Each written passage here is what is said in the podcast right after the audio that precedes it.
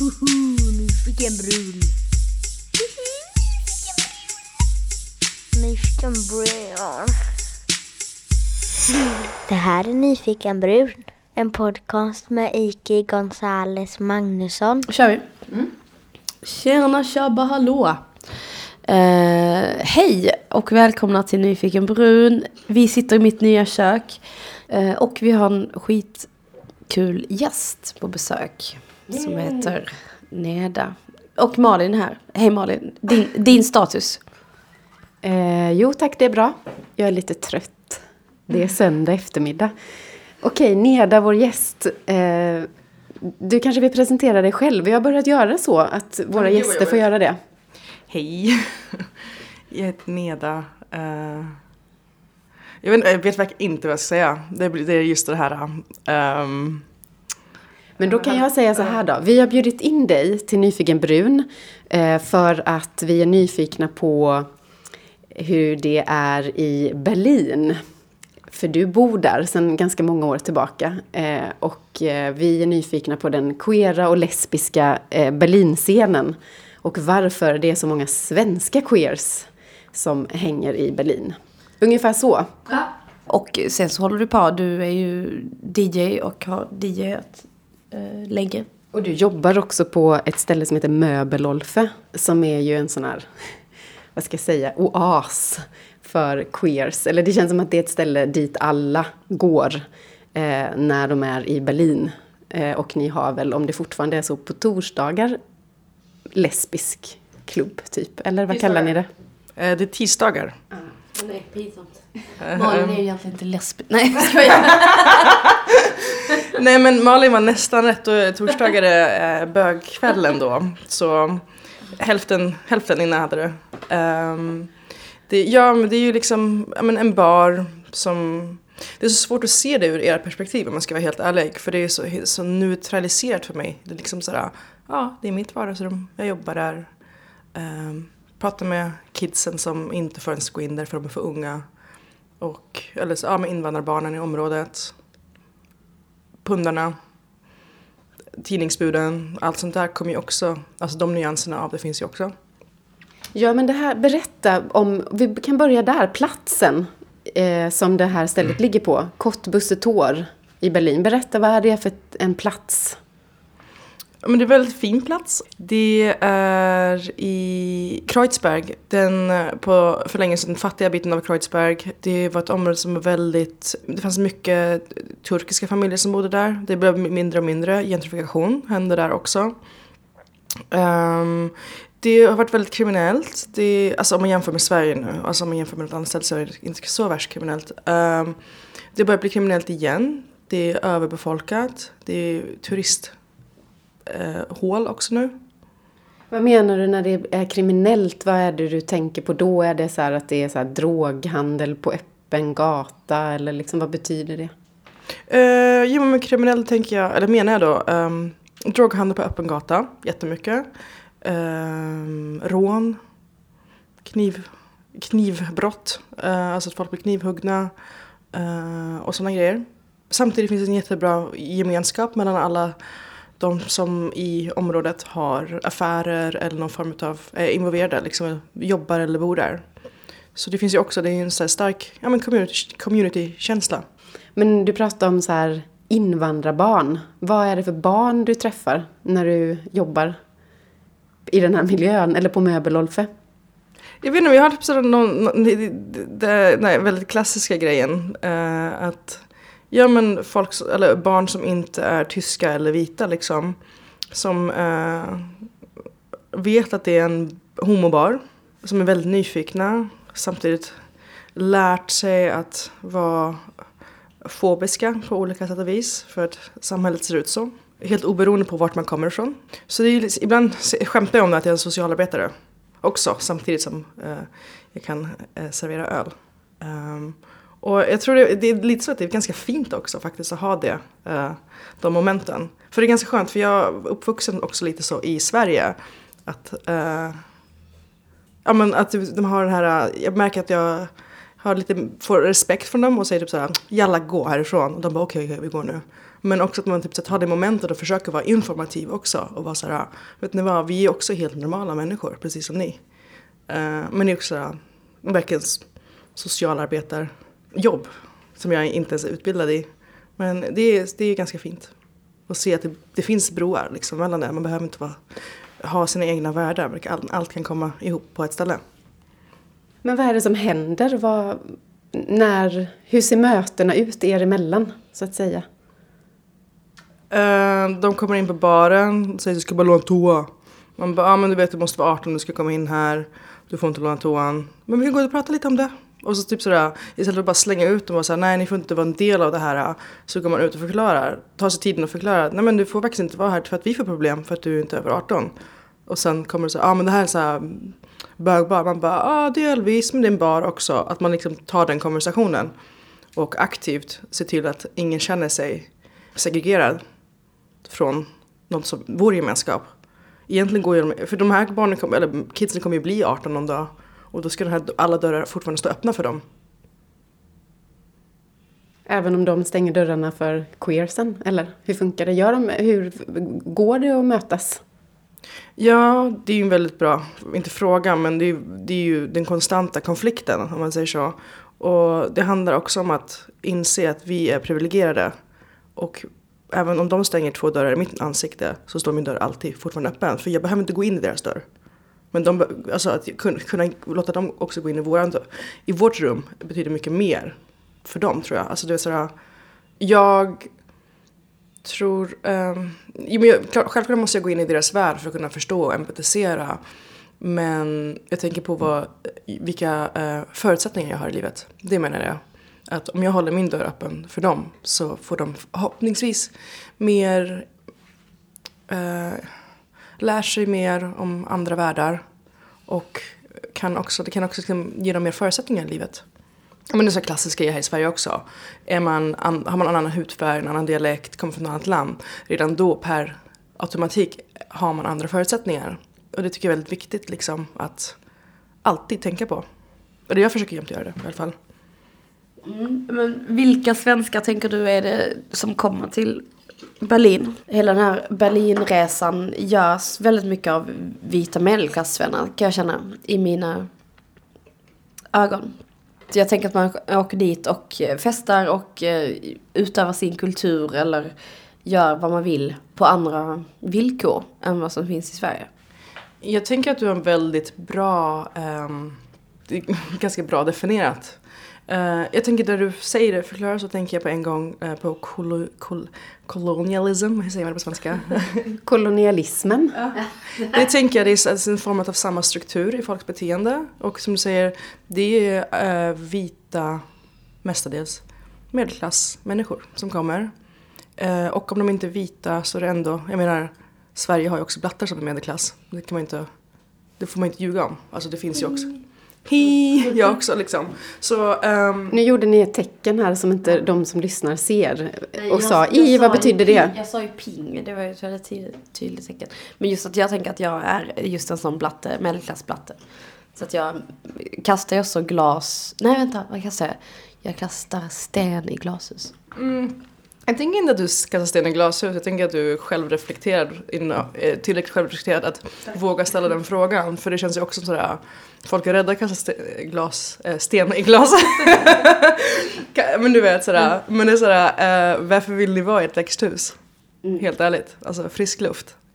Um, men delvis kapitaliserar man ju också. Det finns ju jättemycket människor, inte bara svenskar, som kommer och köper lägenheter och ändrar en hel struktur det finns folk, alltså en kommentar som är så här, ja ah, men det är så himla nice att man bara kan vara här och ha en typ trea och ha sin ateljé och det är så himla billigt. Um, jag blir väldigt aggressiv. Alltså, nu har jag på senare år lugnat ner mig. Jag har typ bott där nu, det kommer vara 13 år nu i sommar. Um, jag blev väldigt aggressiv och hade en väldigt lång fas där jag var såhär anti-svensk. Alltså verkligen såhär, för det är också såhär, man rör sig också i sina egna kretsar. Man gör sig bekväm för sig själv. Så det var alltid sådär att om en svensk så vet man att de har sitt svenska gäng som de hänger med. Så det blir aldrig något samspel. Då konsumerar man ju bara sin omgivning. Och det, det, det är någonting som gör mig så himla aggressiv för det är också sådär, ja men det är verkligen som charterturism fast på en helt annan nivå. Alltså det är samma struktur som charterturism. Och det är synd för det är så sällan folk är tillbaks. Det finns vissa som är tillbaks, som jag uppskattar jättemycket, men som bor där också på heltid nu. Går det, kan det vara på ett annat sätt? Går det att vara turist utan att konsumera en stad? Eller att kolonisera, om vi ska använda de begreppen, liksom åka dit och utöva sin egen kultur. Fin, finns det ett annat alternativ? Eller vad är alternativet? Det är, det är också en jättebra fråga. Ehm, nej, men jag, tror- självklart borde det finnas alternativ. Jag tror alternativet är att gå ur sin egen så här, comfort zone till att börja med. Och det handlar om så här, vem är jag där med? Vem är min omgivning? Eh, jämför jag konstant allting jag upplever med hur det är hemma i Sverige? Det är liksom key, key point väldigt ofta för mig när folk bara säger men alltså här i Berlin är det så här och i Sverige är det så här. Man bara, och så finns det resten av världen. Eh, som man också kan utgå från när man jämför Berlin med något land till exempel. Men det handlar tror jag också om att man är väldigt subjektiv, eh, självisk, kapitalist etc. Det tror jag. Eh, undrar liksom hur man skulle, alltså, jag menar, vi lever i ett kapitalistiskt samhälle så självklart varenda steg och varenda andetag jag tar konsumerar jag någonting. Det är ju, det goes without saying. Men, ja men liksom så här bara sån enkel grej att inte läsa på så en blogg 10 best things to do when in Berlin. Uh, och utgå från det. Uh, jag upptäckte aldrig Berlin på det sättet. Men vad, vad är det Berlin har? Eller för att jag har verkligen funderat på det. Vad är det som gör att folk bara men jag ska flytta dit och det är här jag kommer hitta. Men det är ju jättemånga som letar efter sina konstnärskap där till exempel. Och att jag är mer, eller jag vet inte. När jag tänker på mitt taskiga sätt tänker jag att det är för att du får knarka och festa på ett sätt som du inte kan göra i Sverige. Och då blir du kreativ. Eh, och när jag tänker på mitt snälla sätt så tänker jag att, ja men okej, om du är på ett ställe där folk ändå på något sätt, alla har gått med på de här osynliga reglerna att kommer du till Berlin så stänger du av våra gränser. Alltså mer hur vi beter oss mot varandra och på det sättet kan jag utvecklas som en människa. Än om du är Svenne eller Danne eller whatever, var du än är. Att vi har andra sociala regler. Vad tänker du? Ehm, vad, vad får du ut av att vara full eller hög på droger? Vilken känsla? Frågar du mig? Ja. Det blir en retorisk fråga? Ja, eh, eh, alltså det är väl jättehärligt när man är där. Alltså när jag är i Berlin så är jag, jag är ju verkligen en charterturist. Jag åker dit, blir full och hög och sen så åker jag hem. Men, men försök förklara i ett ord. Frihet. Frihet. Det, det, är exakt det, det är exakt det det är. Och jag tror det är lockande för... Jag, vet inte, jag känner mig sjukt, alltså inte bara i Sverige, jag menar, är du i London så känner man sig sjukt kontrollerad för man, man blir, alltså jag blir paranoid på en gång av alla kameror överallt till exempel. Alltså, det, vi, det, är- alltså Sverige är jättestrukturerat. Um, jag skulle aldrig kunna ha den livsstilen jag har i Sverige. Uh, till exempel. För samma, jag tror samhället också är mindre men också väldigt konservativt. Jag tycker Sverige är väldigt konservativt på det sättet. Um, och jag tror att Ja men just att såhär Folk kommer dit och kan köpa sig frihet. Uh, men det är ju inte frihet. Jag menar att ta en E och gå på klubb i 24 timmar handlar inte om frihet. Alltså det kan ju tilleda, alltså leda till att man det öppnar upp några grejer i ens hjärna som så här gör att man tänker lite friare kanske. För man ser, man får ett annat perspektiv på sin egen, man får på sin vardag. Absolut. Men Frågan är hur man kommer tillbaks och försöker sätta om den upplevelsen och de tankarna som man eh, fick där, här. Och det känner jag att det är väldigt sällan det händer. Eh, rätta mig om jag har fel. Nu är jag också väldigt, inte tillräckligt ofta i Sverige för att kunna säga det och när i Sverige, mestadels i Stockholm som också är väldigt annorlunda från resten av Sverige. Jag hinner inte med exakt omsätta...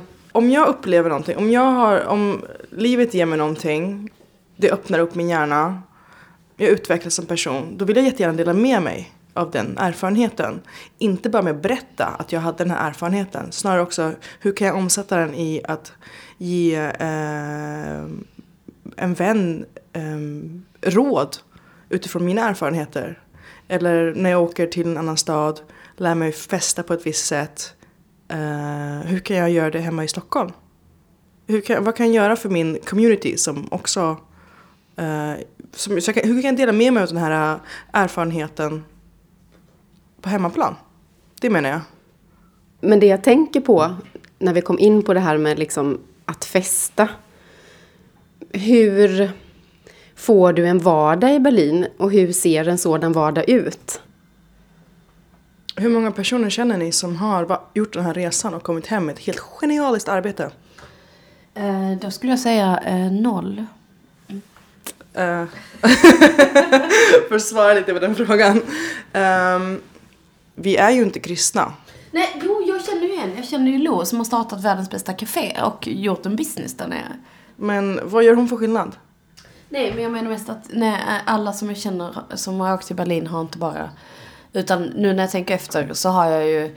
Jag har vänner som har åkt ner dit och skaffat jobb eller gjort, gjort sig själv jobb, startat business. Eller folk jag känner som människor som jobbar med ensamkommande flyktingbarn. Alltså att jag var, lite, jag var lite för snabb på bollen och bara nej, jag känner inte någon som har gjort något bra. Jag känner ju ändå folk som bor där och gör musik eller skapar konst som faktiskt lyckas kombinera det.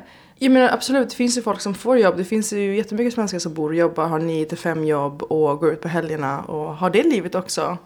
Men det är ju folk som stannar. Uh, och så finns det folk som gör det i några år och sen åker tillbaka till Sverige.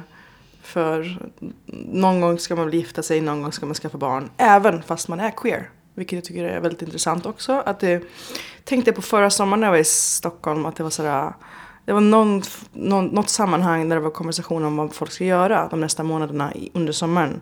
Och folk pratar om alla dessa bröllop man ska gå på. Och jag frågar, gud vad mycket, alltså jävla heterosexuella människor, de gifter sig ju fram och tillbaks, tänkte jag för mig själv. Och sa någon, kommenterade på det. Och, men insåg väldigt snabbt att det här var ju också queers som har dessa bröllop.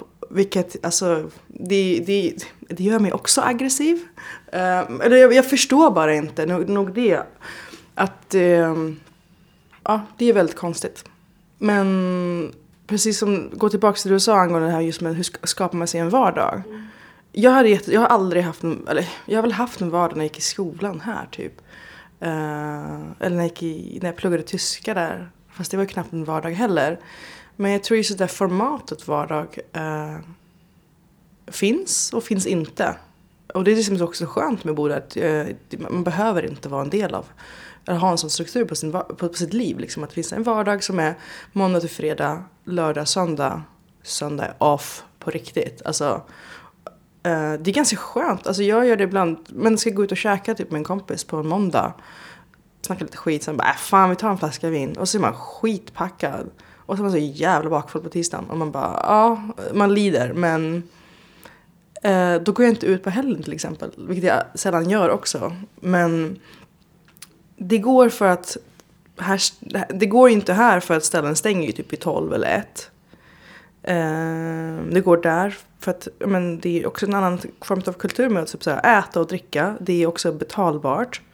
Delvis, eh, mycket mer än här. Um, Alltså, du har råd att äta ute, menar du?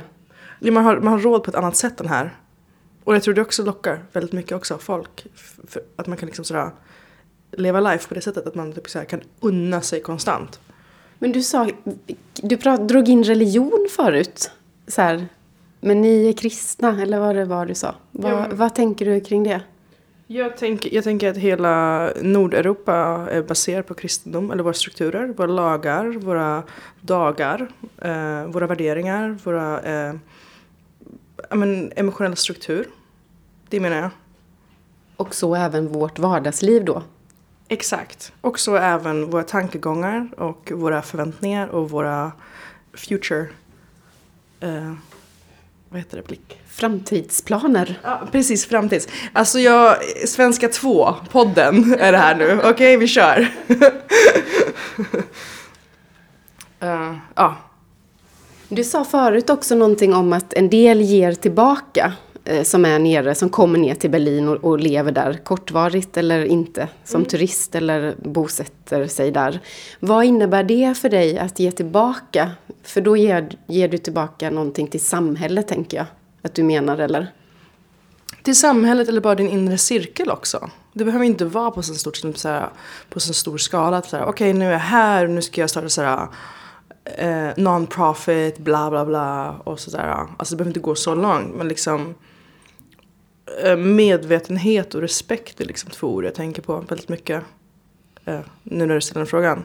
Det finns vissa människor som går in i ett rum och går in i ett rum, tar, sätter sig där det finns en plats ledig. Sen finns det några som går in i ett rum, ser att det finns en plats ledig, frågar sitter någon här? Den skillnaden lite. Gud vad bra. Jag, jag fick till det. Ja, jävla pedagog alltså. Tio förskolepoäng. Yes! Det här är Nyfiken brun. Du har också jobbat som vakt på Berghain. Det tycker jag är så eh, kul. Och inte för att du har varit vakt på Berghain utan mer så här, du är nog den enda jag känner som har jobbat som vakt på utställe. Hur är det? Parentes, vi måste också förklara vad Berghain är för någonting.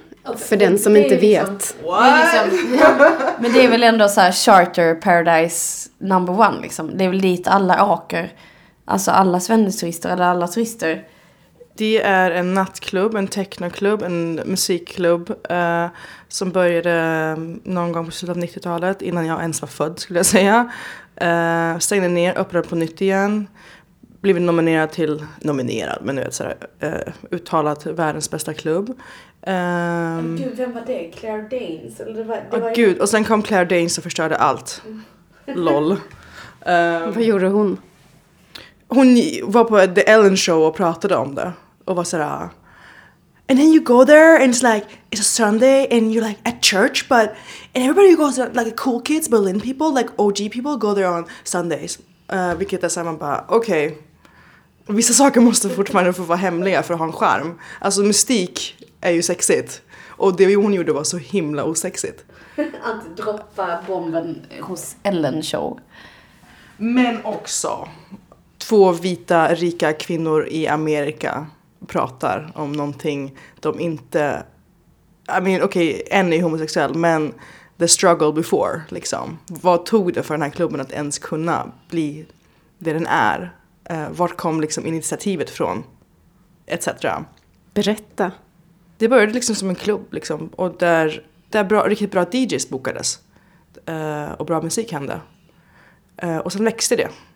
Samtidigt med keyword frihet också var med. Uh, men jag tror också det handlade om att det var typ två bögar som gjorde det. Och de var sådär, vi vill tro på sexuell frihet. Vi tycker om det här. Och liksom skapa det rum man själv vill vara i. Så började det. Och Berghain är också i själva stället en så här gammal, jättestor gammal industrilokal. Ja, den har ju verkligen det där typiska som alla barer och klubbar nu i London också försöker, eller runt om i världen, sådär factory slash warehouse feeling. Uh, men det är, det är ett gammalt el, elverk. Och du ska snart få berätta hur det är att vara vakt där. Men en viktig sak att säga också, för den som inte vet, är väl också att det är, för du pratar om sexuell frihet och så, att här finns också så kallade dark rooms. Och folk eh, ligger med varandra väldigt öppet ibland på den här klubben. Det är väl också det som många tycker är spännande tror jag med att gå dit. I förhållande till det tänkte jag i fredags när jag efter att ha jobbat 12 timmar med min kompis i en studio och sen går jag ut i verkligheten här i Stockholm nu.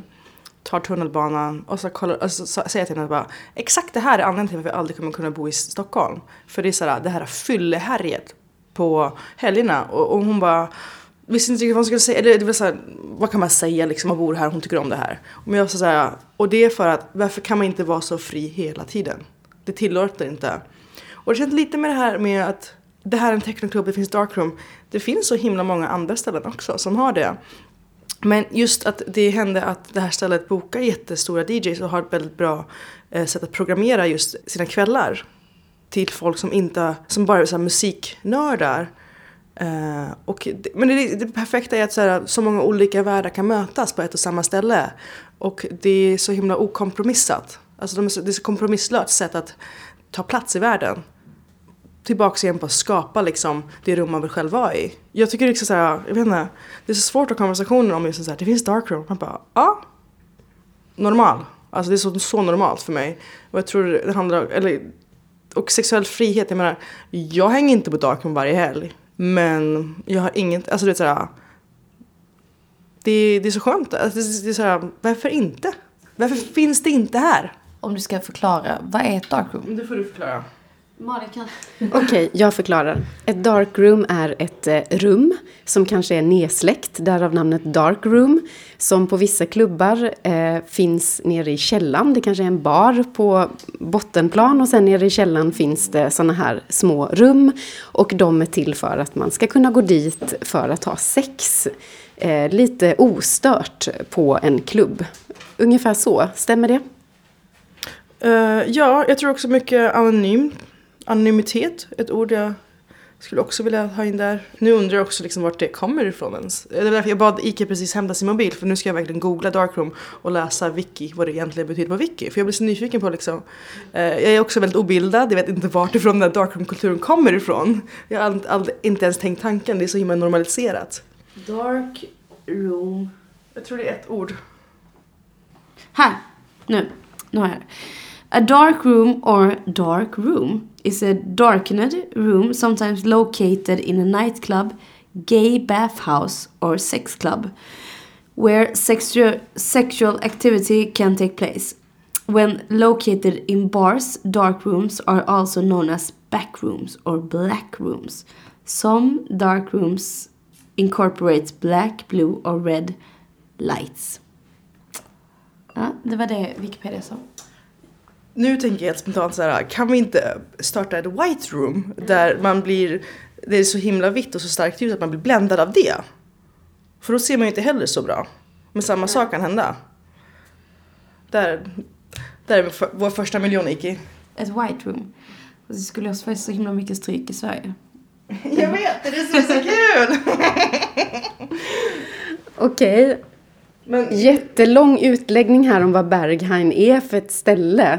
Nu kanske då till frågan som Iki ställde. Hur var det att vara vakt där? För det är ju också berömt för att ja, det finns vakter som bestämmer vilka som får komma in. Ehm, jag tror det var väldigt annorlunda att vara vakt där då när jag jobbade där. Jag jobbade från 2004 till 2010. Äh, eh, än vad det är idag. Nu är det mycket större, nu är det mycket mer. Saker och ting har ändrats. Det var fett nice. Alltså jag menar, jag började jobba där när jag var 18. Alltså vilket bättre ställe än att få liksom där, än att få, liksom, jag fick ta ut alla mina, all tonårsångest, all, du vet, allt härj jag hade i mig. Det var bästa terapin någonsin, tror jag. Oj, på vilket sätt då? Ja, men, inte för att jobba och inte för att jag fick typ ta ut aggression mot folk eller något sånt. Jo, delvis det också säkert.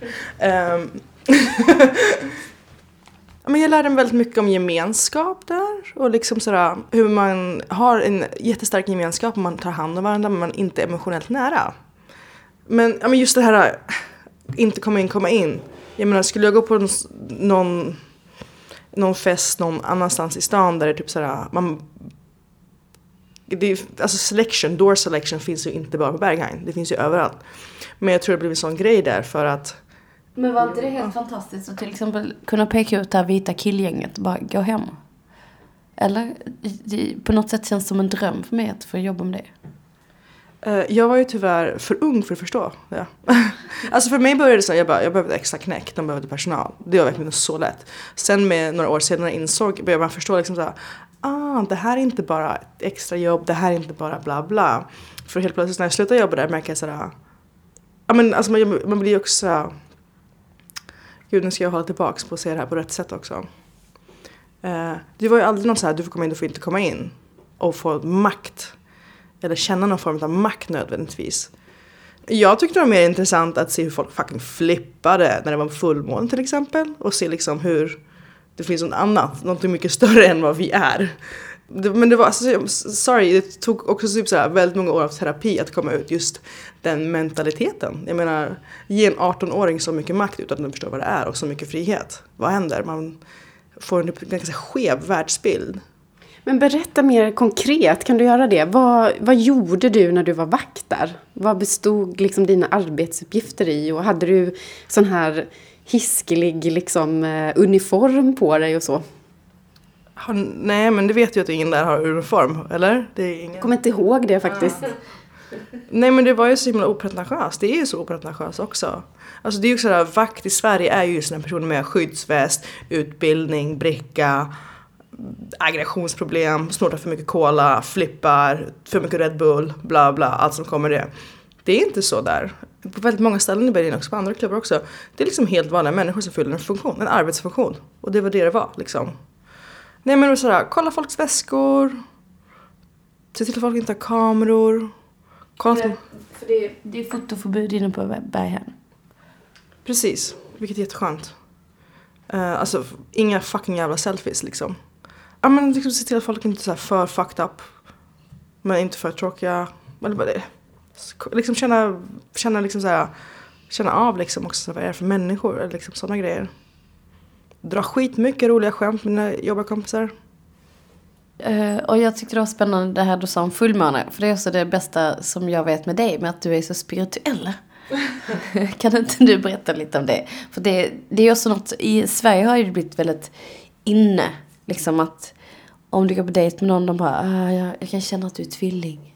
Men, men att det har blivit jätteinne med liksom stjärntecken och liksom hitta sig själv. Men, men du, du, eh, du brukar ju ta så här resorts och sånt väl? Alltså, alltså åka och hitta dig själv.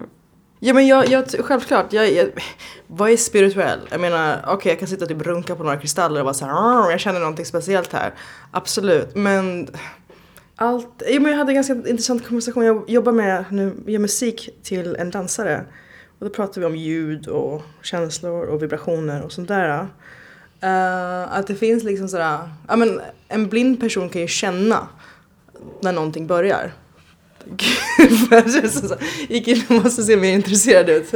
Det här samtalet kommer aldrig... Jag vet att du också där. Vad försöker jag förklara till dig som är den mest sådär, logiska människan jag känner? Jo men jag tror det är jätteviktigt att så bara åka och bara gitta och typ sätta sig själv i konstiga extrema situationer för att hitta sig själv. Var i Indien, ja men också sådär klassiskt, jag åker till Indien och hittar mig själv. Det var inte så alls.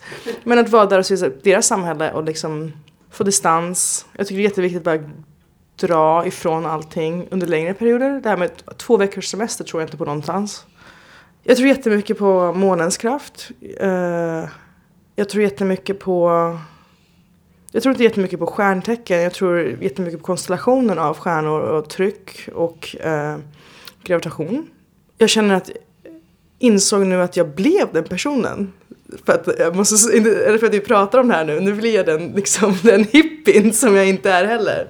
Uh, jag, jag insåg när jag var i norra Kalifornien, som jag älskar att åka till också, och sitta typ sådär uppe i bergen och tänka och hänga med riktiga hippisar. Nyligen uh, att det är väldigt fascinerande att vara uppväxt ur ett jättekapitalistiskt samhälle och samtidigt vara jättespirituell. Att jag insåg det nyligen var såhär, vänta nu, någonting är riktigt fel här.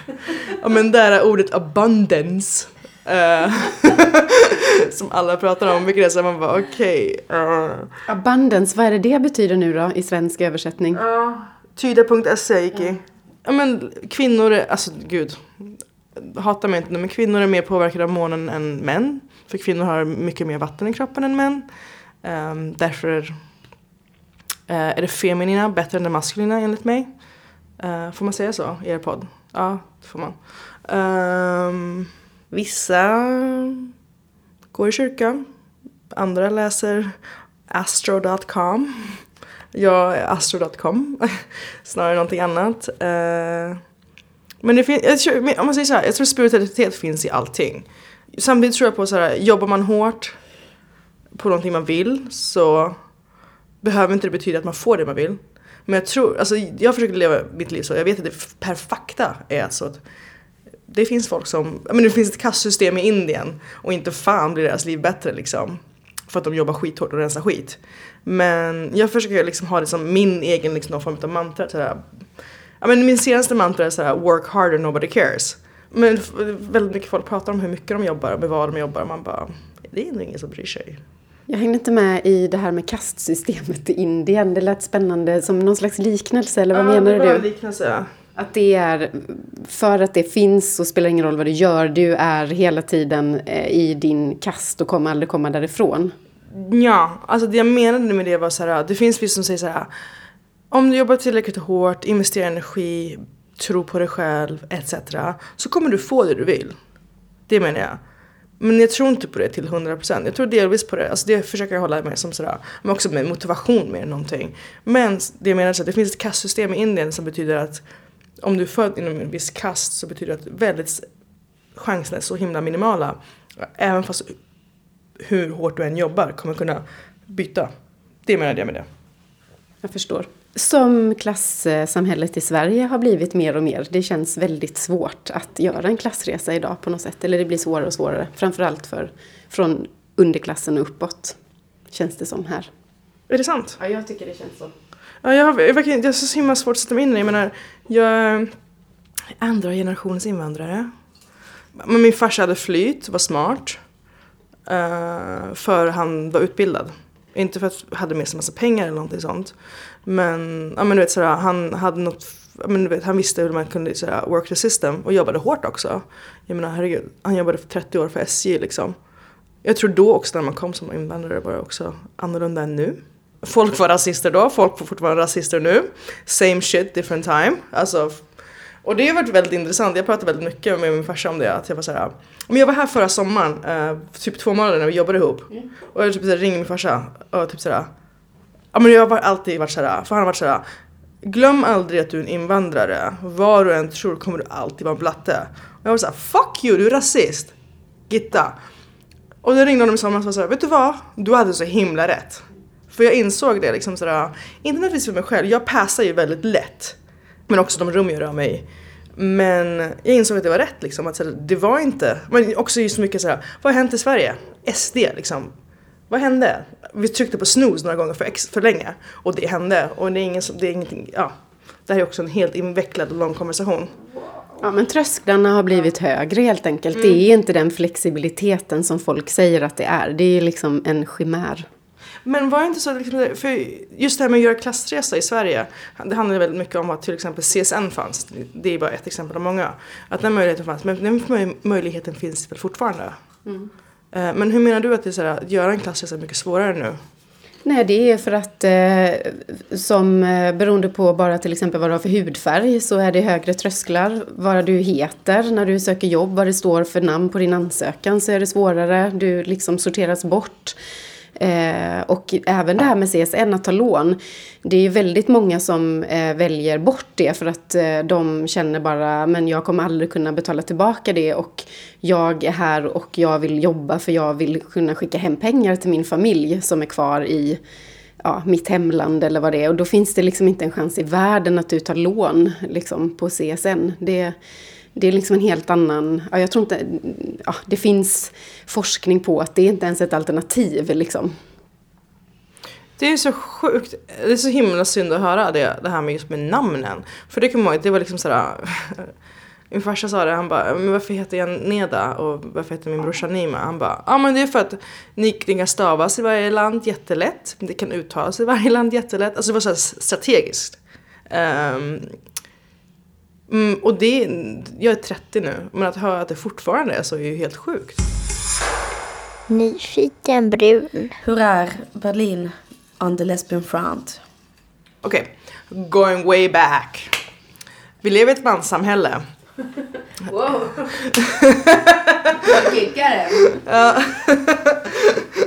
Nej men jag tror det finns sådär, det finns inga lesbiska ställen och det är sådär, ja men för i samhället finns det inte plats för kvinnor slash lesbians att ha så mycket plats. Och det tror jag är sådär en omedveten, en, ett omedvetet beteende i oss alla att sådär det finns inte så mycket sådär lesbiska dive bars som det finns för bögar i Berlin. Det sådär, det finns dark rooms. Och det är helt normalt. Bara, man bara går och tar en öl. Get some release. Gå hem och lägger mig och gå och jobba nästa dag. Och det är helt eh, socialt accepterat. När folk berättar om Berlin så låter det som heaven. Men när jag kommer dit så är det så här ganska vitt medelklass och böget. Och då blir jag mer så här, men berätta, vad är det lesbian charm typ? För att det är väl ändå som att det finns härliga kvällar på Möbelolfen när du jobbar i barn till exempel. Men finns det mer? Alltså jag tänker att det här är ändå en brun lesbisk podd typ. Om du sitter som liten gullig lesbisk hemma i soffan och bara, ja ah, men fan jag vill åka till Berlin helg. Vad ska man le- lesbiska sig? Ja, men jag, som jag sa innan, jag går inte ut så mycket. Det finns ju lesbiska andra grejer och andra barer att gå till. Alltså det är sådär, nu vet jag så att man inte skulle göra det, men det kan man ju googla jättelätt också tror jag. Men det jag tänker på är att självklart är allting vitt. För det är också, Berlin är ju jättevitt. Det borde ni båda ha tänkt på när ni har varit där. Jag blir glad när jag kommer till Stockholm för jag blir såhär, oh it's so colorful here. Och det känns såhär, och det är typ sen, kulturen är så himla annorlunda där. Jag tror kanske det du också kände av lite att såhär, man, jag blir så väldigt intimiderad av just den, så mycket vithet. Tror jag. Eller jag kan tänka mig att du blir det för du är en upplyst person. Men det finns lesbiska fester, det finns väldigt mycket lesbiska, det finns lesbiska technofester, lesbiska hiphopfester etc, etc. Men jag tror informationen står på, eng, äh, på tyska snarare än engelska mer. Och jag tror där man också liksom inte tap into it så mycket. Det är inte så lätt, på samma sätt lättillgängligt för språkbarriären. Kanske. Men vad pratar folk om? Vad, vad liksom, görs det några, är det en politisk scen, den lesbiska scenen i Berlin? Är, de, är, är folk medvetna om, om saker och ting? Engagerar de sig i liksom, migrationsfrågan? Alltså, så här, jag tänker i Sverige så är den ju, delar av den är ganska politisk. Det är mycket så här, det ordnas mycket liksom, eh, debatter och panelsamtal och man pratar om så här, hur ska vi göra den lesbiska eh, rummen mer eh, inkluderande, transinkluderande och ja, det pågår en väldigt liksom, eh, viktig eh, självkritik och liksom, vithetskritik och sådana saker. Syns detta i Berlin också? Jag tror skillnaden är att uh, i Berlin är det mycket mer splittrat. Alltså på det sättet att det finns mycket olika scener. Jag tror här är det mer att så här, det, det, det, det, finns en scen, eller en och en halv kanske, typ så. Så då blandas saker och ting mycket mer, både liksom människor och um, samtalsämnen. Uh, I Berlin är det så beroende på vilken scen man är i för sekunden liksom. Det finns den jättetråkiga vita medelklass, superkristna, strukturellt heteronormativa lesbiska, lesbiska scenen som, som jag tror att vi alla kan föreställa oss hur det ser ut. Det finns jättemycket vänsteraktivister som har sin egen lilla scen. Alltså allting överlappar ju varandra. Berlin har också den här spännande historien om att det var många lesbiska som ockuperade hus där på typ så här, ja men tidigt 80-tal och som renoverade dem och, och sen fick rätt från staten att liksom jag vet inte om de köpte huset från staten eller att de fick liksom äga det och att det nu finns många hus, bostadsrättsföreningar eller vad det kallas, som är så här kvinnohus där det liksom bara bor lesbiska och bara får bo lesbiska och sådär. Det tycker jag, det finns ju inte en sån motsvarighet vad jag känner till i Sverige i alla fall. Ja, jag, jag bara utgick från att det fanns här också. Nej men det handlar också om att sådär, när, när muren kom ner att det, det stod ju väldigt mycket hus eh, tomma. Och det handlar inte bara om att det var de lesbiska som skottade. Utan det var väldigt många som gjorde det. Men det är så fint att de har liksom kunnat gå in och ta kollektiva lån för att köpa ett helt hus. Också att det fanns en övergång från att sådär, var, bo helt olagligt till att bo helt lagligt. Och vara så självorganiserad och ge ett sådär fri, frirum, andrum för liksom sådär små gulliga lesbiska som kommer liksom och ska hitta sig själva, lala, och det finns där. Uh, jag tycker det är ett jätteinspirerande sätt att jobba, eller leva på. Uh, självklart väldigt problematisk när lesbiska människor sitter i ett rum och ska bestämma någonting. När det blir väldigt PK. Och det, är, det är också väldigt intressant också just nu konversationen vad är kvinna, vad är inte kvinna? På, liksom, när det kommer till hela transfrågan. Eh, där finns det en generationsklyfta som jag tycker är väldigt kul att jävlas lite med. Eller liksom såhär bara sätta igång den konversationen för det är ju såhär um, ehm, Det jag har tänkt på på senare tid, och det har vi pratat väldigt mycket på på baren, att det är såhär Det känns som att typ generationen som är typ 20 till 25 och under har glömt den politiska kampen och jag har blivit en person som vill säga men vi måste utbilda våra mm våra yngre generationer. För liksom, det känns som att, precis som jag sa innan, att man börjar gå in i någonting och sådär, men vi är lesbiska för det är, sådär, är man född på 90-talet och kommer på att jag kanske är lite homo, obviously beroende på vart i världen man är född och så. Det är mycket lättare. Alltså man bara, okej okay, men jag ska nog hitta mig själv. Men kolla på L-word. Men jag tror med det också glöms liksom allting som, ja men just liksom sådär, mm, som kom dit, liksom, eller som tog oss dit. Den, den politiska kampen. som fortfarande håller på, som fortfarande borde hålla på. Och då tänker jag att det är väldigt bra att också sådana organiserade hus finns, liksom där äldre, att man utbildar varandra. Tack för att du kom hit. Det har varit så himla spännande. Och det, jag, har, jag har faktiskt fått svar på mycket frågor som jag har funderat på. Och så måste jag ha tänkt att jag har bara tänkt för att jag är tokig. Men om, inte, om du tänker samma som jag så är jag inte tokig. Tihi. Eh, men tack för att du vill vara med i Nyfiken Brun. Neda Sanai. Ja, tänk att jag heter så. Uh, jo men Iki, jag vill bara säga sådär, du är inte galen och det här är så intressant, det är sådär, varför tror vi att vi är galna? Det är inte rättvist. Pratar du tyska? Sprechen Sie Deutsch? Si. Ja, klar. Ja men du gör det, eller hur? Du pratar ju flytande tyska. Ja, ja, ja, men det skulle vara fett pinsamt om jag inte kan prata tyska efter att ha bott där så länge. Alltså då skulle jag ju typ sådär inte kunna sagt allt ni har sagt. Med gott samvete. Um, men side note, det tog mig fem år innan jag började plugga det. Så jag var ju också en liten brat.